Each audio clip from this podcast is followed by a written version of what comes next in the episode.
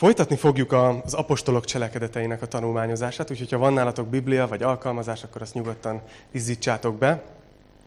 Ugye ahol most tartunk, mert lehet, hogy kicsit elvesztettük a fonalat időnként, ahol most tartunk az abcselben, az már az a rész, amikor Jézus már évtizedek óta visszament a mennybe.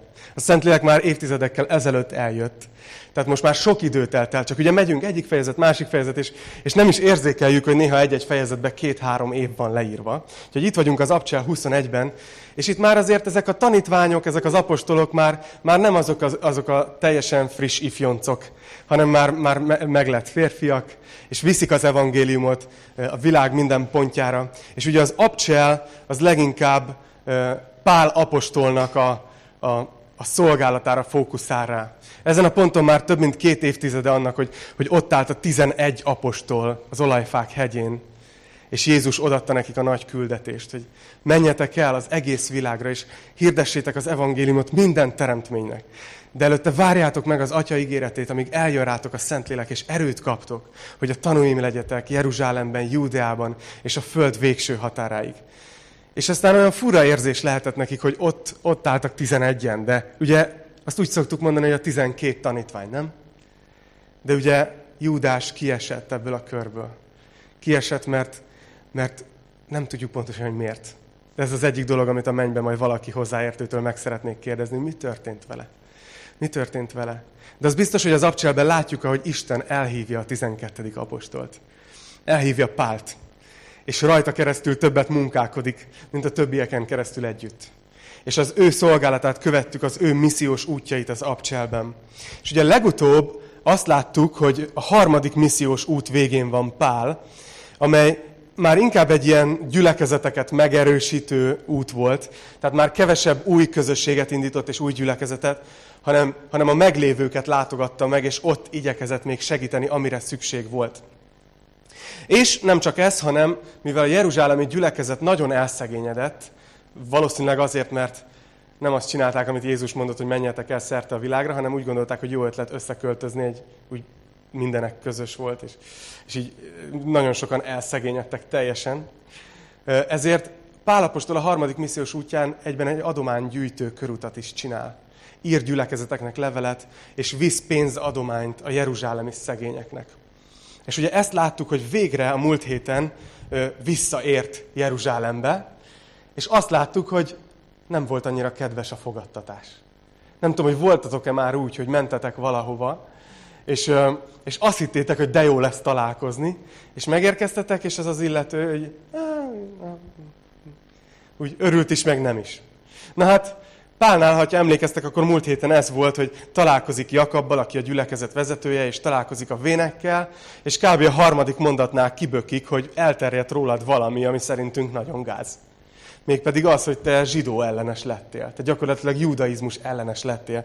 És mindenhol gyakorlatilag egy propagandát folytatsz a judaizmus ellen, és azt tanítod a zsidóknak, akik nem Izrael területén laknak, hogy szakadjanak el a törvénytől, ne tartsák meg, ne metéljék körül a gyerekeiket. Tehát ez terjedt el Pálapostról a Jeruzsálemi gyüliben, tehát keresztényekről beszélünk. És amikor megérkezett Pál, lelkesen hozta az adományt, és végre megjött, akkor látta, hogy annyira nem őszinte a mosolyuk. És ugye láttuk, hogy itt volt egy ilyen, egy ilyen kutyafogó, vagy kutyaszorító helyzet, amikor Jakab azt kérte tőle, hogy látványosan tegyen meg egy rituálét a templomban.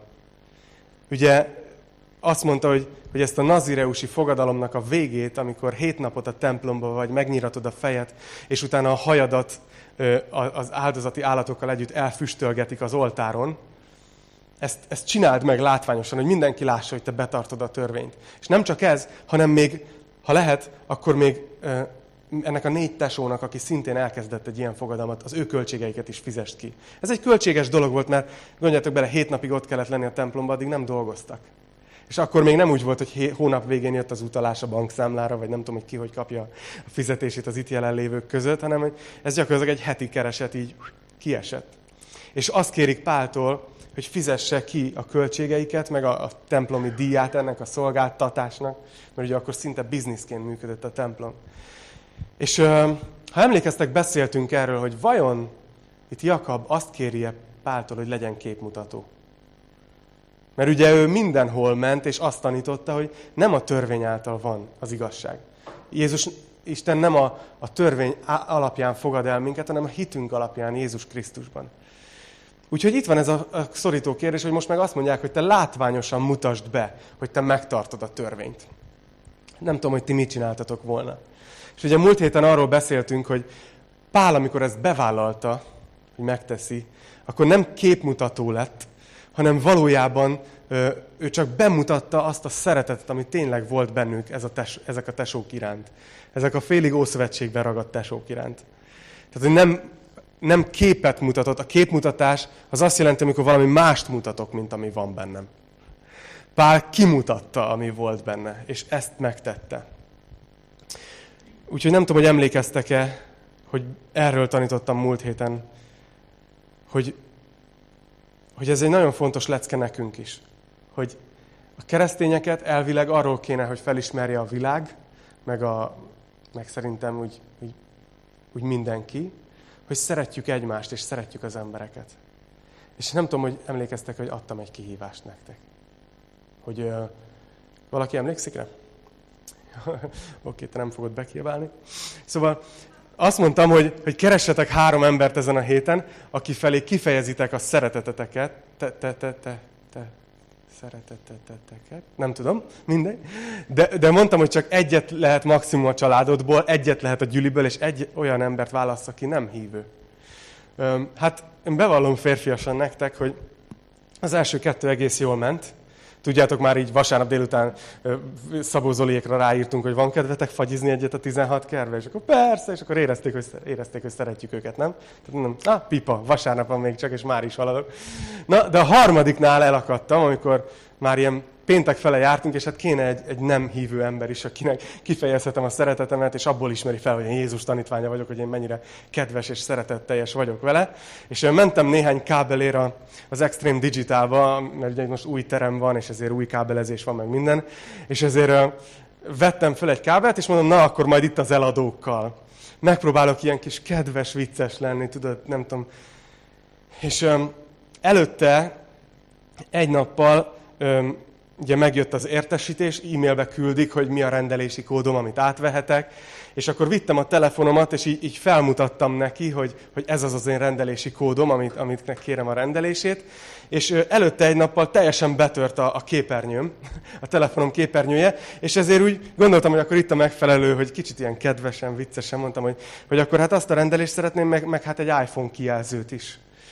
És, és akkor elkezdte keresni a rendelési számot, és képzétek, eltelt így egy perc, két perc, és azt mondta, hogy azt biztos megnézted, hogy ez a kijelző van nálunk készleten? És akkor esett le, hogy ő nem értette, hogy én ezt csak viccből mondtam, hogy mert be van törve a kijelzőm, tudod, akkor, akkor ezt is le kéne cserélni. És te, teljesen így, teljesen megbántódott. Az volt a vicces. És a, szó, a, a kollégája mellette még oda is szólt, hogy Ja, új a kolléganő. Tehát ez a, tudod, ez a végső megsemmisítés. Úgyhogy sikerült elérnem, hogy egy nem hívő ember gyűlölve érezze magát, hogy én ővele direkt viccelek, és utána még a kollégája is ugye, így le, le, leszólja egy kicsit. Úgyhogy utána annyira kértem bocsánatot, meg minden, de mondom, hát ez nem jött össze. Úgyhogy azt hiszem, én ezt a részét áttolom erre a hétre. Valaki megcsinálta mind a hármat? Nézi. Jó, nagyon sokan vagytok. Akkor még ez a hét a pótlás. Na, ezt csak így szerettem volna feleleveníteni. De a lényeg az, hogy Pál bevállalta, hogy ezeknek a tesóknak kifizeti a költségét, és velük együtt megcsinálja Nazari, Naz, Nazireus fogadalom végét. És ugye ott van a templomban az utolsó hét napon, közösségben Istennel, dicsőíti az Urat, közösségben ezekkel a testvérekkel. Valószínűleg a Jeruzsálemi gyülekezet most már, most már elpárolgott a haragjuk, meg a kételjük Pál felől, hogy akkor ő most tényleg tesó, vagy nem tesó, vagy mi a helyzet, zsidó ellenes, vagy nem, hiszen itt van a templomban. És ekkor jön a fordulat, amikor ebben, a, ebben az állapotban van, hogy közel van Istenhez. Csak van itt egy tanulság nekünk rögtön, hogy néha akkor jön, néha amikor a lelkileg jó helyen vagy, az nem jelenti azt, hogy nem üthet be a krach. És nem jöhet egy nehézség, vagy egy mély zuhanás. Vagy. Mert néha mi azt gondoljuk, hogy Isten olyan, mint egy dzsinn. hogyha ha jól viselkedünk, és jó helyen vagyunk lelkileg, akkor majd jó élményeink lesznek, és megáld minket. De hogyha nem, hogyha rossz helyen vagyunk lelkileg, akkor majd biztos megbüntet, és cicceg a mennyből, hogy elnyek gyermekem, hogy viselkedhetsz így. De itt azt látjuk, hogy Pál itt közel van az Úrhoz, ott van a templomban, az egész napjait azzal tölti, hogy dicsőíti az Urat, és mégis jön egy nagyon durva, váratlan fordulat. Úgyhogy itt vagyunk, hogyha a Bibliátokat kinyitottátok az Abcsel 21-ben, és a 27. versnél vesszük fel a fonalat. Ott, ahol múlt héten elhagytuk. Azt mondja, hogy amikor végéhez közeledett a hét nap, az Ázsiából való zsidók meglátták őt a templomban, és fellázították az egész sokaságot. Megragadták, és így kiáltoztak. Izraelita férfiak, segítsetek! Szóval képzeljétek magatok elé a jelenetet, jó? Hogy Pál ott van a templomban, imádkozik sokat, dicsőít sokat, és egyszer csak néhány Ázsiából származó zsidó felismeri őt. Ázsiából ezek valószínűleg Efézusból származó zsidók voltak, és ugye Pál Efézusban több mint két évet töltött, azt hiszem majdnem három évet töltött el, és nagyon sokat tanított, és ha emlékeztek, akkor olyan hatása volt a városra, hogy például átalakult a gazdaság, mert az evangélium miatt nem fogytak a bálványok, és egy csomó ember abból élt. Tehát Pált Efézusban jól ismerték, nem, nem csak híres volt, hanem hírhett is. És most, ahogy ezek az Ázsiából származó zsidók eljönnek az ünnepre Jeruzsálemre, így és ott vannak ők is a templomban, hogy megböki egyik a másik, te, az, nézd oda. Jól látom, amit látok. Mi, mi, mi, hol? Nézd meg azt a kopaszt. Ne? Megnyiratta a fej. Az, az, az pál, nem? Te. De itt, hogy, hogy lenne? De tényleg, hallod, ez tényleg a pál. És teljesen bepánikolnak, és azt mondja, hogy, hogy elkezdenek kiáltozni. Így megnyomják az SOS gombot, segélyhívást. 112 és megnyomják a csengőt, a vészcsengőt, és azt mondja, hogy elkezdenek kiáltozni. Ezek felnőtt férfiak, de elkezdenek kiáltozni, és azt kiáltják, hogy izraelita férfiak, segítsetek! Segítségért kiáltoznak, és fellázítják az egész tömeget, hogy veszélyt érzékelnek. De miért? Miért kiabálnak? Mi történik itt? Na hát hallgassuk meg őket, mert elmondják. Nézzétek, így folytatódik. Ez az az ember, aki a nép a törvény és a szent hely ellen tanít mindenütt mindenkit. Sőt, még görögöket is hozott be a templomba, és megszentségtelenítette ezt a szent helyet. Néhányan ugyanis látták vele a városban azelőtt az efézusi Trofimoszt, és azt hitték, hogy Pál bevitte őt a templomba. Na nézzük, hogy működött ez a segítséghívás. Azt mondja, hogy felbojdult, tehát az egész város, a nép összecsődült, Pált megragadták, kivonszolták a templomból, és a kapukat azonnal bezárták. Húha! Nem tudom, hogy emlékeztek-e még az általános iskolai időszakotokra, amikor jött egy bombariadó. Ki ez, aki emlékszik? Ugye óra közben megszólal a csengő. Brrr, és drukkoltunk már szinte, hogy nehogy abban maradjon, ne csak hiba legyen. Ez legyen bombariadó, mert akkor hamarabb hazamehetünk. Tehát és amikor már, már fél perce szólt, már egy perce szólt, már hallottuk, hogy a szomszédos osztálytermek is nyílnak, már mindenki néz ki a folyosóra, hogy mi van, és akkor valaki rohant le a titkárságból, hogy bombariadó, vagy bemondták a menőbb helyeken a hangfalakon, és akkor tudod, megkönnyebbültünk, ez unalmas, nem tudom, matekóra közepén, úgyse tudtam a függvényt, becsuktuk a, fü- a füzeteket, tudod, és nyomás kifelé, és Ennyi volt az iskola, pedig még csak második óra volt. Halleluja. Aztán persze később nem volt annyira halleluja, mert szombaton be kellett menni bepótolni. Arra is emlékeztek? De lényeg az, hogy valahogy ez jutott eszembe, hogy, mert, mert ugye ott is mindig kiderült a bombariadóknál, hogy nem volt veszély, csak valaki telefonbetyárkodott, igaz? Én nem volt olyan bombariadó az iskolában, amikor bármit találtak volna. Szóval ez, ez csak arról szólt, hogy veszélyt sejtettek, de nem volt veszély, de kiürítették az egész iskolát. És itt ugyanezt történik a templomba, csak itt a bomba az Pál apostol, szegény. És őt próbálják meg hatástalanítani gyorsan, olyan módszerekkel, hogy megragadják, kivonszolják. Tehát Pál tudott menni a lábán. Gondolhatjátok, hogy mennyire voltak finom legények ezek, hogy így megfogták, és jössz velünk, és így húzták a földön, kivonszolták, és a kapukat bezárták. Nekem, ahogy így olvastam, ilyen, ilyen szomorú volt ez a jelenet, de nevetséges is, hogy, hogy miért féltek ennyire Páltól, vagy úgy vitték ki, mint a valami pestises lenne, és, és mindenképpen vissza akarna mászni. Tehát szerintem, hogyha azt mondták volna Pálnak, hogy, hogy menj ki, akkor kiment volna. Vagy, tehát, hogy, és így agresszívek vele. Na, egy kicsit szeretnék itt megállni, mielőtt ezt az akciódús jelenetet tovább visszük, mielőtt túl sok lenne ez így vasárnap reggel fél tizenegykor. Nem ilyenkor szoktunk akciófilmeket nézni. Vissza fogunk, fogunk térni a történet folytatásához, de azt gondoltam, hogy, hogy most egy kicsit szeretnék itt megállni ezen az egy versen, és belemenni abba, hogy mivel vádolják Pált. És hogy megértsük egy kicsit a, a gondolkozásukat, hogy miért volt nekik ez gond, amit Pál képviselt, jó? Tehát most egy kicsit ilyen teológiásabb rész következik, úgyhogy öveket becsatolni, de ez nagyon fontos, hogy ezeket a dolgokat megértsük. Ugye négy dolgot mondanak Pál ellen. Azt mondják, hogy ez az ember a nép ellen tanít mindenhol, ez az ember a törvény ellen tanít, a szent hely ellen tanít, és hogy szándékosan megszentségtelenítette ezt a szent helyet, azzal, hogy görögöket hozott be. Na nézzük meg ezt a négy dolgot, jó? Hogy mi, mi történik itt. Az első vád, vádjuk az, hogy Pál a nép ellen tanít. Tehát, hogy Pál a zsidó nép ellen tanít mindenhol, ahova megy. Azt mondják, hogy mindenütt mindenkit. Tehát az utazásai során Pál a zsidók ellen tanított szerintük. Érdemes visszagondolni, hogy az egész zsidóság, az egész zsidó nép, Izrael népe, hogy indult el. Nem tudom, hogyha ti lennét, lettetek volna Isten helyében, és szeretetek volna egy saját népet, akkor ti hogy álltatok volna neki ennek? Elég, elég furcsa kérdés, igaz? De én valószínűleg kiválasztottam volna egy, egy tökéletes biológiai adottságokkal rendelkező férfit és egy nőt, akik fiatalok, egészségesek, orvosi tesztek rendben, tehát nincsen semmi inkompatibilitás, semmi. És ugye reméljük, hogy jó anyagi körülmények között vannak, hogy majd a, a népük gyorsan tud erősödni és fejlődni. Isten, amikor egy népet akart magának, akkor nem ezt csinálta, hanem fogott egy idős házaspárt, akiknél már semminek nem volt semmi esélye, ha értitek, mire gondolok, és akik ráadásul azelőtt is meddők voltak. Mint amikor, a, mint amikor egy sportközvetítés van, és az ellenfél nagyon elhúz, és azt mondja a riporter, hogy na, innen szép nyerni. Isten így kezdte az ő népét kiválasztani, hogy kiválasztott egy idős házaspárt, akik egész életükben meddők voltak. És belőlük épített fel egy népet. Ugye ő volt Ábrahám és Sára. Miért csinálta ezt Isten? Azért, mert, mert azt akarta, hogy ezért a népért az összes dicsőség az övé legyen. Mert ki az, aki egy népet tud felépíteni egy idős házaspárból, akik meddők? És ezt mondja az 5 Mózes 7.7-ben szeretnék felolvasni néhány verset, mert, mert Mózes mielőtt, mielőtt meghal, egy új generációnak, aki felnőtt, elmondja újra a törvényt, és elmondja a történelmet, és tanítja a népet.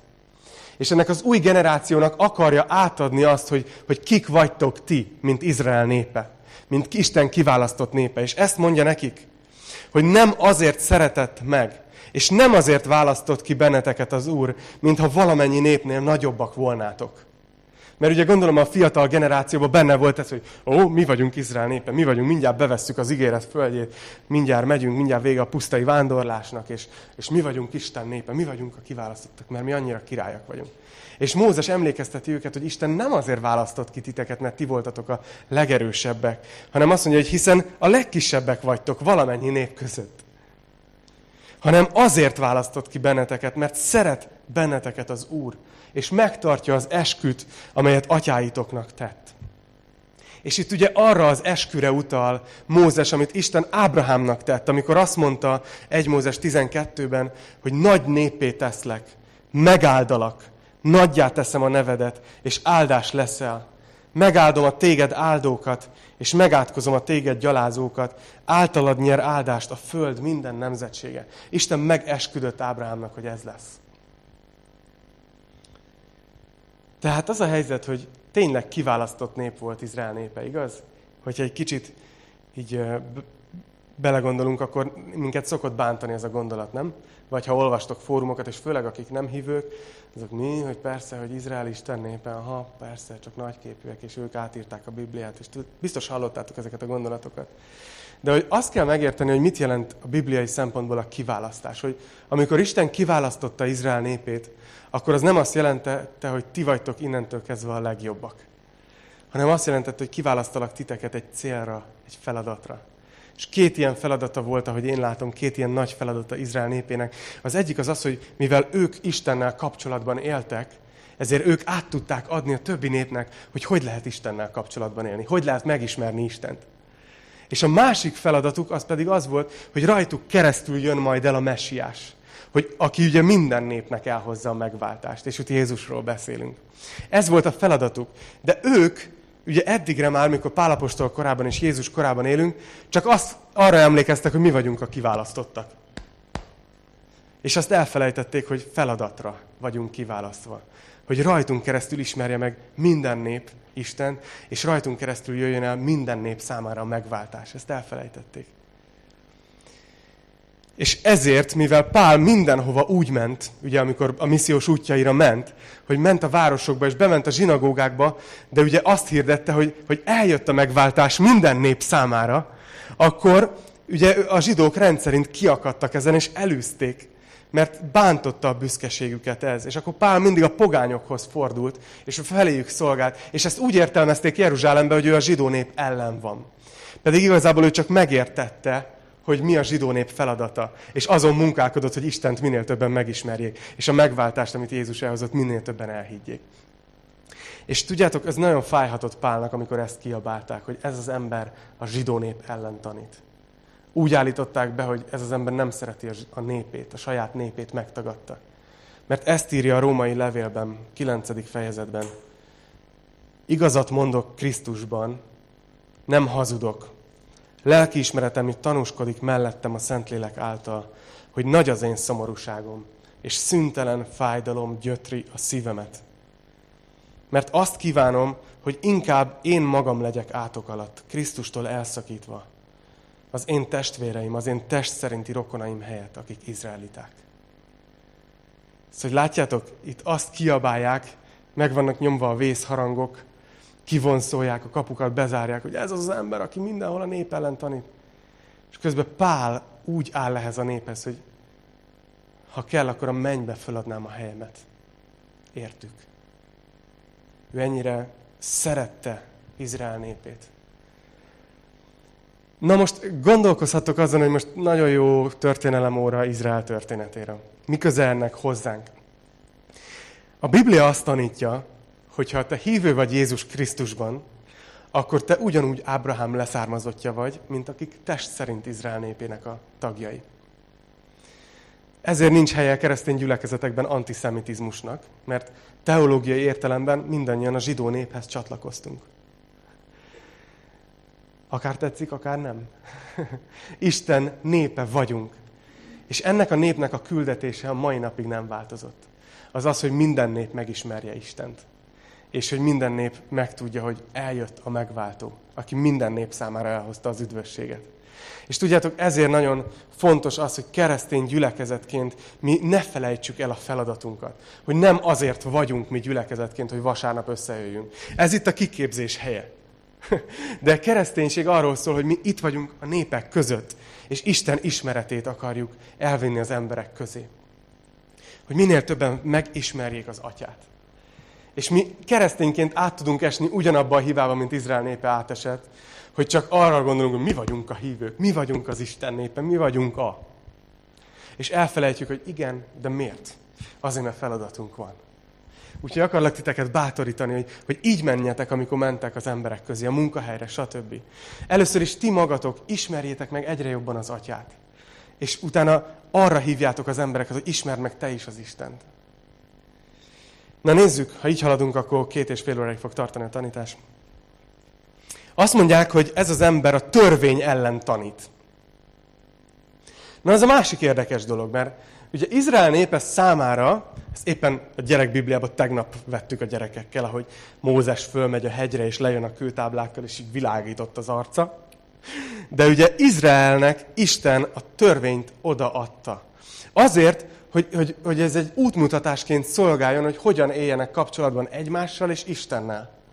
És, és nagyon érdekes, hogy, hogy Pált azzal vádolják, hogy, hogy ugye a törvény ellen van, de Pál nem a törvény ellen van. Felolvasok nektek egy pár verset, jó? Itt a római levél 7. részéből, 9. és 13. versek közötti részt, ahol Pál elmondja, hogy mi a véleménye a törvényről, hogy ő hogy értette meg, hogy mire való a törvény. Azt mondja, hogy én a törvény nélkül éltem egykor. Amikor azonban eljött a parancsolat, a bűn életre kelt. Magyarul azt mondja, hogy amíg valaki nem tudja, mert a törvényben nincs leírva, hogy autót lopni bűn, mondjuk, addig jó lelkismerete beülsz valakinek a kocsiába és elviszed, de hogyha van egy olyan törvény, ami kimondja, hogy ez egy bűn, akkor amikor ezt megteszed, akkor a parancsolat életre kelti benned a bűnt. Hirtelen tudod, hogy bűnös vagy. És azt mondja, a parancsolat életre, kelt, életre keltette a bűnt, és én pedig meghaltam. És megértettem, hogy éppen az életre adott parancsolat lett a halálommá. Mert a bűn, kihasználva a parancsolatot, megcsalt engem, és megölt általa. Látjátok? Tehát, hogy konkrétan Pál ezt mondja, hogy, hogy a törvény megölt engem. Lehet, hogy tényleg a törvény ellen tanít? Nem. Nézzétek, azt mondja a következő versben, hogy a törvény önmagában, tehát a törvény az szent, a parancsolat is szent, igaz és jó. Tehát Pál nincs a törvény ellen. Azt mondja, a parancsolat önmagában azzal nincs semmi baj. Velem van a baj. Mert azt mondja, hogy akkor a jó lett a halálom Szó sincs róla, hanem a bűn. Hogy bűn mi volt, a nyilvánvaló legyen, a jó által hoz rám halált, hogy így a parancsolat által a bűn bűnné legyen. Milyen egyszerű mondatok. De remélem, hogy értitek a logikát, hogy gyakorlatilag azt mondja Pál, hogy a törvény célja az az volt, hogy engem megöljön. A törvény az olyan, mint egy tükör hogy oda tudsz menni, meg tudod nézni magad, látod, hogy piszkos az arcod, meg mi a hiba, de nem tudod megmosni az arcodat benne. Látod, hogy mi a bűn, mi a rossz, de nem tudod ezt kiavítani. A törvény azt mondja, hogy ilyen volt, hogy amint jött a törvény, szembesültem a követelésével, szembesültem azzal, hogy én ezt nem tudom betartani, hogy, és a bűnnek a büntetés, a halál és a törvény engem megölt. Nem azért, mert a törvény rossz, hanem mert én bűnös ember vagyok. És ezt, ezt magyarázza Pál a leveleiben. És azért Pál mindenütt azt tanította, amit a Galata levélben ír le, a harmadik részben, a 24. 25. versben, hogy a törvény tehát a nevelőnk volt Krisztusig. Hogy hit által igazuljunk meg. De miután eljött a hit, többé nem vagyunk a nevelőnek alávetve. Vagytok többen szülők, lesztek többen szülők. Nagyon furcsa érzés, amikor szembesül azzal az ember, hogy a gyerekem az nem az enyém hanem Isten rám bízta egy időre. Kb. két évtizedre talán. És ugye addig megteszek mindent, de éppen az én szüleim mondták azt hiszem a héten, hogy hát azért csak hozott anyagból dolgozik az ember. Tehát azért nem csak a nevelés kérdés, hogy mi lesz egy gyerekből. hogy tényleg én is látom, hogy a gyerekeim egy egyéniséggel születtek, és Isten odatta nekünk Enikővel őket, hogy, hogy neveljük őket egy ideig, de utána ők önálló emberek lesznek, és saját maguknak kell megállniuk a lábukon. Igaz? Az életben. És ezt mondja, ezt a képet használja Pál, hogy Isten minket odaadott a törvénynek egy ideig. Ő volt a nevelőnk, amíg el nem jött Krisztus. De a cél az az volt, hogy majd hitáltal igazuljunk meg. Értitek? Hogy, hogy sosem az volt a terv, hogy a törvényt betartja valaki, és akkor király vagyok. Hanem, hogy mindig is az volt a cél, hogy szembesülsz a törvény követelésével. Ne ölj! Az még úgy, ahogy megy, nem? Tudod?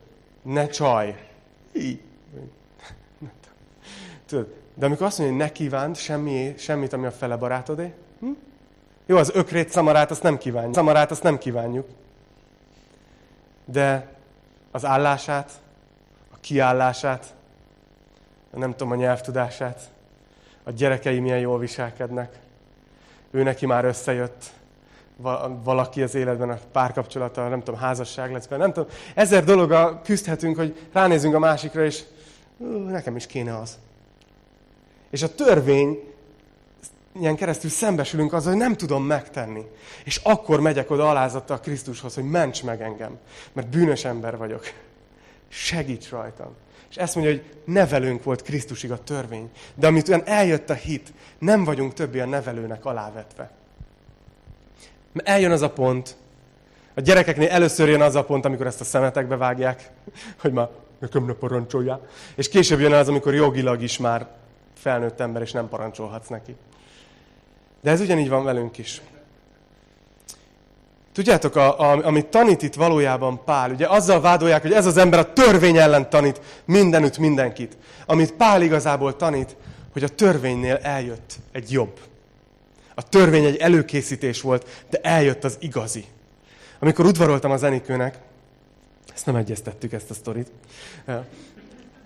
akkor kaptam tőle egy képet. És a mai napig megvan. És, és tudjátok, így naponta többször így megnéztem. Akkor még nem volt Facebook. És így néztem, és, és gyönyörködtem benne. Jó, abba hagyom. És, és, és utána viszont, amikor, amikor összeházasodtunk, és ugye most már minden napot együtt töltünk, képzeljétek el, hogy egy nap se találom magamat ott, hogy leülök a fotelbe, és nézegetem ezt a képet. Mert ott van ő, akiről a kép szól, igaz? És ugyanígy vagyunk a, a törvénye, hogy eljött egy jobb. Miért nézegetnéd még a képet? Az egy kőtáblára írt törvény volt, és Isten most a szívünkbe írja be az ő törvényét. És ez milyen fura lenne, nem? Néha még szerintem ebbe a, képzeljétek el, hogy milyen abszurd lenne ez a történet. Mindjárt leszállok rólad.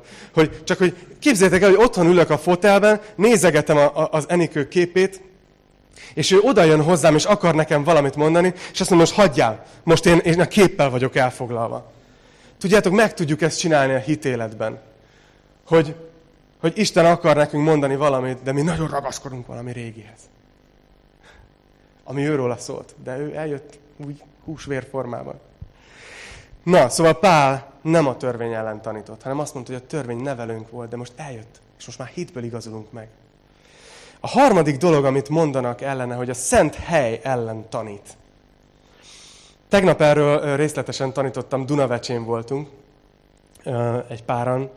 Tomi Helga, hogyha nézitek az élő közvetítést, nagyon köszönjük a meghívást, utólag is, nagyon jól éreztük magunkat. És egyébként nekem annyira biztató, hogy most már megyek és beszélgetek emberekkel, és egyre több helyről hallom azt, hogy, hogy emberek így ország különböző pontjain leülnek nappalikba, és bekapcsolódnak ide. De kicsit nagyobb a családunk, mint amit látunk. És Erről beszéltünk a templom építésről, ugye a Jeruzsálemi templomról, ez az a szent hely, amire itt utalnak, hogy Pál a szent hely ellen tanít mindenhol.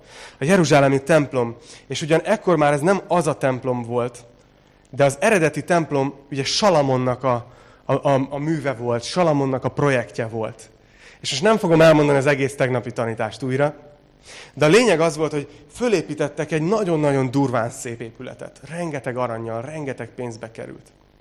És utána Salamonnak volt egy templom szentelési imája. Volt erre a célra egy külön arany színpad.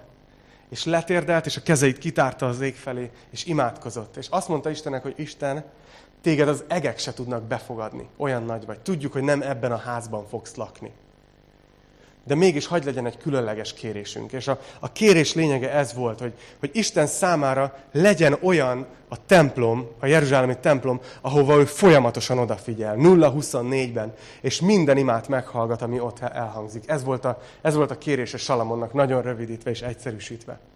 És a durva az, hogy Isten válaszolt Először úgy, hogy amikor Salamon befejezte az imáját, akkor betöltötte a köd a templomot, Isten jelenléte, annyira, hogy a papok nem tudtak bemenni és végezni a szolgálatukat.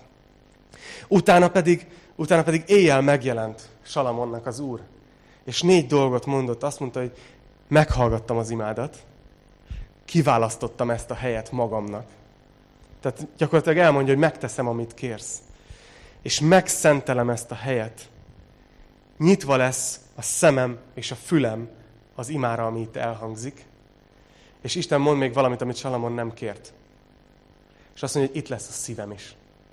Isten azt mondta, hogy ez az a templom, ahol bárki jöhet, idegen, aki büntet, bárki, és én meg fogom hallgatni az imádságát. És tudjátok, ez egy óriási dolog volt, ezért volt ennyire fontos a Jeruzsálemi templom a népnek. Mert Isten ott kommunikált velük. És ugye Pál elment a missziós útjaira, és azt mondják itt a zsidók, hogy ő a, a templom ellen tanított. De, de miért is? Pál nem a templom ellen tanított, hanem azt mondta, hogy megint csak van jobb. Mert eddig, ha valaki imádkozni akart, Jeruzsálembe ment. Ott volt biztos benne, hogy Isten meghallgatja. Otthon is imádkoztak, de nem voltak benne annyira biztos, hogy meghallgatja Isten őket. De a Jeruzsálemi templomban biztos volt, mert Isten megígérte. De Pál ezt írta a hívőknek az 1 Korintus 6.19-ben, hogy nem tudjátok, hogy a ti testetek a Szentlélek temploma. Akit Istentől kaptatok, és ezért nem a magatokéi vagytok. Hogy Pál azt tanította, hogy már nem csak egy templom van, már nem csak Jeruzsálemben van egy hely, ahol Isten biztos meghallgat téged, hanem a te tested egy templom. És ha te imádkozol, kinyitod a szád, kinyitod a szíved, és beszélsz az atyádhoz, akkor az ő füle, szeme, szíve ott van. Ő meghallgat téged. Ezt tanította ott a, ott a pogány területeken az embereknek, hogy igen, messze van Jeruzsálem, de mióta eljött Jézus, nem tudom, hogy tudjátok-e, de tudjátok, mi történt a, a kereszt után, amikor Jézus ott függött a kereszten, és, és az utolsót kiáltotta, és azt mondta, hogy elvégeztetett. És hallottak valami nagyon furcsa hangot a templom környékén. És az történt, hogy az a kárpit, ami, ami tenyérnyi vastag volt, és tíz méter magas. Az a kárpit, ami addig elválasztotta a szentek szentjét, ahol Isten jelenléte volt, a templom többi területéről. Azt a szentek szentjét, ahol a főpap is csak évente egyszer mehetett be. Ezt a kárpitot Isten fölülről lefelé ketté szakította. Hogy az út megnyílt. Most már bárki mehet az Úr jelenlétébe, nem csak a Jeruzsálemi templomba, hanem ahol vagy éppen. És annyira tetszik ez nekem, hogy Isten még erre is figyelt, hogy nem alulról fölfele, hanem mutatta az irányt, hogy ezt én, Isten, a mennyből döntök úgy, hogy föntről lefelé. Ketté hasítom.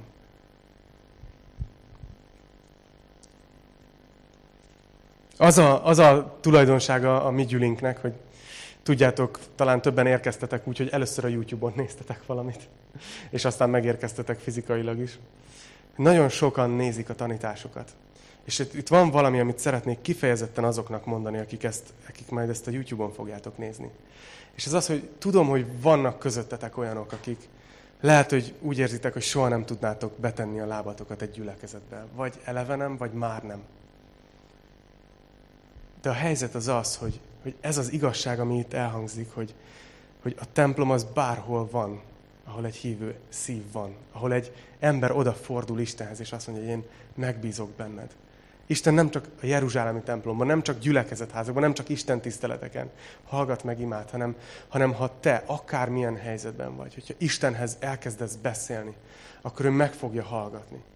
És én biztos vagyok benne, hogy lesznek olyan emberek a mennyben, akik életükben nem tették be a lábukat gyülekezetbe.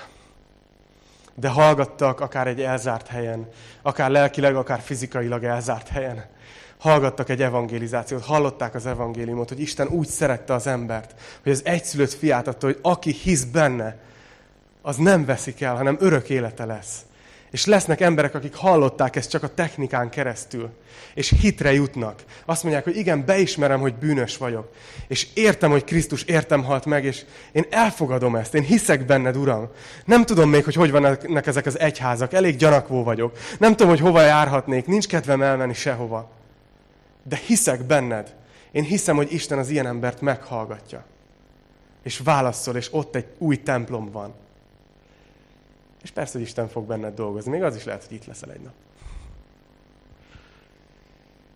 De a legfontosabb, hogy ti is úgy menjetek a hétköznapokba, az életbe, hogy tudjátok magatokról, hogy ti templomok vagytok. Pál így ment, hogy figyeljetek, ha én itt szólok az atyához, engem meghallgat. Nem kell elmennem Jeruzsálembe ehhez és tietek is lehet ez az ajándék. Tehát nem a templom ellen beszél, csak azt mondta, hogy van jobb. Na nézzük, azt mondja a negyedik érv, ez az utolsó, és utána megyünk tovább az akciófilmünkben. Azt mondja, hogy azt mondták rá, ugye, hogy megszentségtelenítette ezt a szent helyet, a Jeruzsálemi templomot, mert görögöket is behozott. Na ez, ez a véglegesen gáz dolog, amit itt mondanak. Két dolog miatt. Egyrészt, mert nem igaz, tehát Pál nem hozott be görögöket, csak valaki látta, hogy állítólag egy efézusi göröggel sétált az utcán valamelyik nap, tehát biztos behozta a templomba és megszentségtelenítette. Tehát ugye ez egy feltételezés volt, ezért is gáz. De a másik gáz az az, hogy abban a templom szentelés imában, amit Salamontól olvastunk, abban az imában direkt Salamon imádkozott, hogy egy idegen jön ide és imádkozik azt is hallgassd meg. A templom az egy olyan hely lett volna az eredeti terv szerint, ahova mindenki jöhet.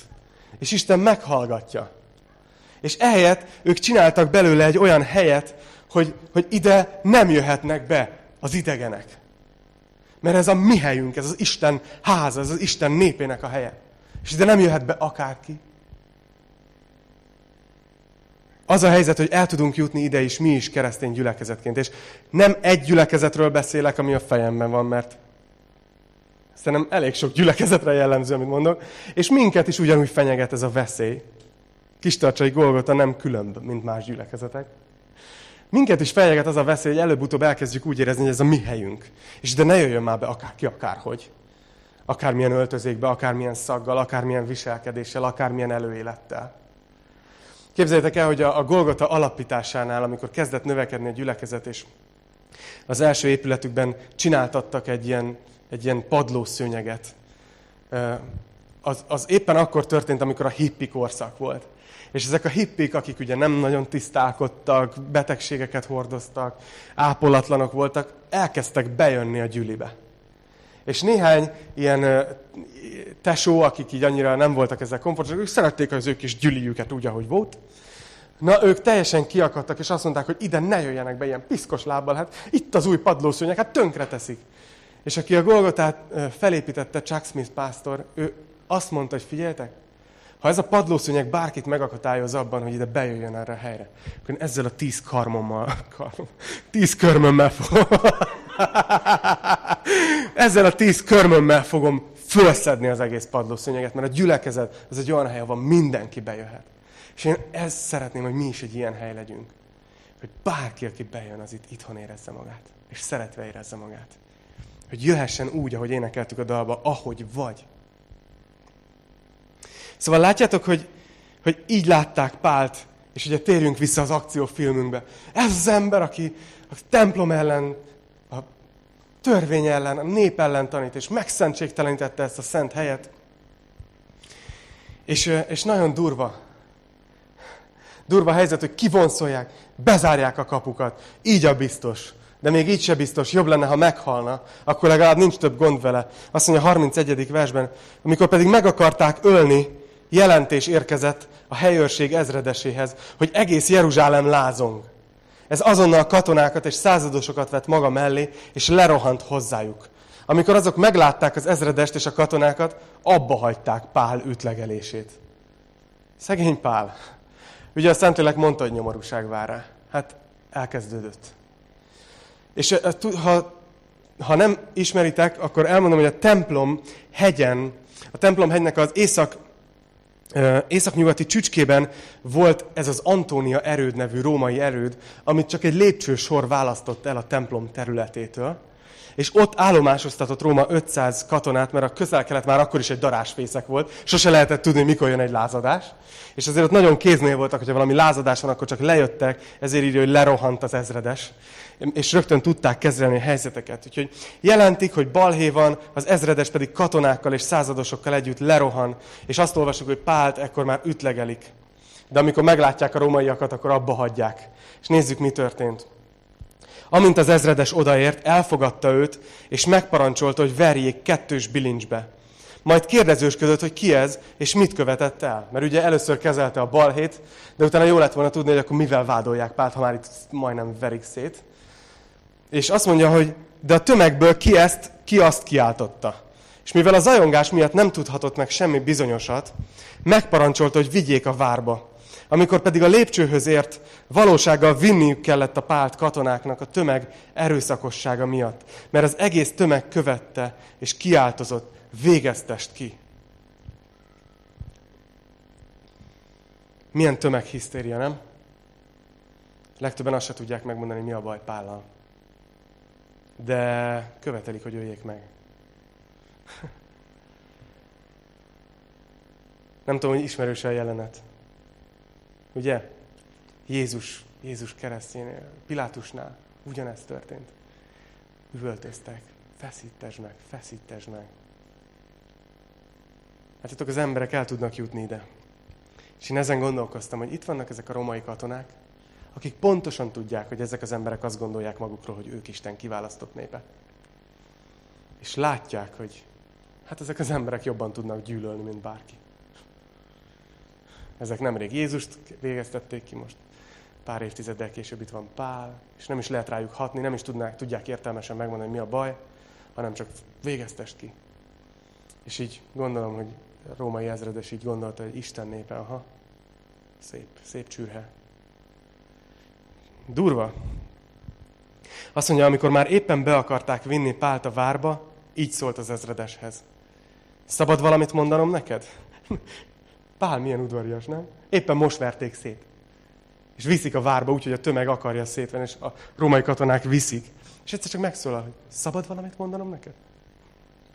Az megkérdezte, te tudsz görögül? Hát nem te vagy az az egyiptomi, aki néhány nappal ezelőtt fellázította, és a pusztába vezette a szikáriusok, szikáriusok négyezer emberét? Ugye az ezredes azért rohant ki, mert ezt leírja Józsefus történetíró, hogy pár nappal korábban Jeruzsálemben volt egy lázadás, egy terrorista csoport hajtotta végre, akik a pusztában szervezték az erejüket, és négyezer emberrel bejöttek, bevonultak a városba, és át akarták venni az irányítást a templom hegy fölött. És az volt a baj, hogy nagyon sok embert letartóztattak, de a fővezér, ez a főterrorista elszökött. És amikor újra hallották, hogy megint lázadás van kint a templomnál, mire gondolt az ezredes? Na visszajött. Úgyhogy elkapta Pált, és viszi fölfele, és egyszer csak az az ember, akitől azt gondol, hogy valami nagyon gonosz terrorista, megszólal, hogy szabad valamit mondanom neked? És te tudsz görögül? Azt hittem, hogy te zsidó patrióta vagy, akit lázadásokat szervezel. És azt mondja, Pál így felelt, én Tarzuszból való zsidó vagyok, Kiliki a nevezetes polgár, városának polgára. Arra kérlek, engedd meg, hogy szóljak a néphez. Látjátok? Annyira tetszik nekem ez, hogy, hogy Pál itt itt szétverték, és még mindig ott van, hogy ki akarom használni, hogy még egyszer szólhassak a néphez. Hogy érzi, hogy itt van az a lehetőség. Azt mondja, miután ő megengedte, Pál a lépcsőkön állva intett a kezével a népnek, és amikor nagy csend lett, Héber nyelven így kezdett beszélni. Akkoriban így kezdték az előadók a, a az előadásaikat. Mint ha mi úgy kezdenénk az Isten tiszteletet, nem egy visszaszámláló videóval, hanem hogy valaki kiállna de középre, és így föltenék. Így jelezték, hogy egy beszéd kezdődik. És ugye azon gondolkoztam, hogy ez mekkora jelenet. Itt van Pálnak a nagy lehetőség, az egykori farizeus, aki jobban ismerte az írásokat, a proféciákat, mint sokan az írástudók közül itt, akik ott vannak a tömegben. És egész életében Isten egyfolytában pogányokhoz küldte. És ő meg egész életében arra vágyott, hogy egyszer hadd beszéljek a zsidókhoz, hadd beszéljek a, a saját népemhez, akikért a helyemet odadnám, ha mennybe, csak megtérnének. És ott volt, hogy, hogy most végre ideért Jeruzsálembe. Elfogták, de ahogy mennek föl a lépcsőn, Pál egy igazi misszionárius. Azt mondja, hoppá, most az egész tömeg lát engem, mert én itt vagyok fönt a lépcsőn. Most tudnék hozzájuk úgy beszélni, hogy mindenkivel tudok szemkontaktust tartani. Most el tudnám mondani nekik az evangéliumot. És megszólítja, és azt mondja, hogy megengedte neki, és Pál intett a kezével, és azt mondja, amikor nagy csend lett, Héberül kezdett beszélni. És egy nagyon jó tanítást tartott. Azt fogjuk megnézni jövő héten. Remélem, hogy ez a rész bátorított titeket. Kicsi templomok. Isten szent népe vagytok. Éljük meg a küldetésünket. Imádkozzunk. Atyám, köszönöm neked azt, hogy ma reggel is az igéden keresztül nevelsz, táplálsz minket. Köszönjük a szeretetedet. Köszönjük ezt a történetet párról. És Uram, tudjuk, hogy majd látni fogjuk, hogy mindent felhasználtál a te dicsőségedre, ami itt történt. De köszönjük, hogy tanulhatunk tőle. Tanulhatjuk az ő szívét, hogy, hogy még ebben a helyzetben is szeretett volna szolgálni az evangéliummal az emberek felé. Uram, imádkozom a gyülekezetért, aki ma összegyűlt. Imádkozom azért, hogy tölts be minket a te szent szellemeddel. Ad nekünk a te erődet, ad nekünk a te ajándékodat, ajándékaidat. Kérlek, hogy használj minket tanúként ebben a világban, akinek szüksége van a Te jelenlétedre, Uram. Nem arra, hogy megjavítsuk őket, ahogy mi hajlamosak lennénk, hanem rád. Kérlek, hogy használj minket a Te nevedben. Amen. Amen.